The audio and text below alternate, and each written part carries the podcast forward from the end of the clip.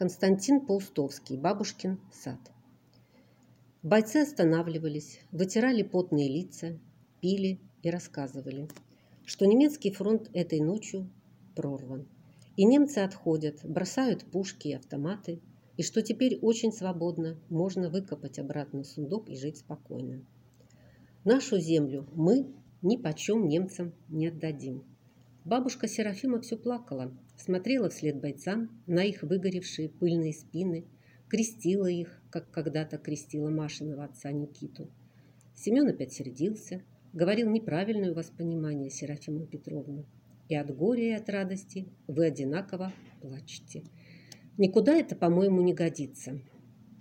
Потом над домом, над лесами начали летать самолеты.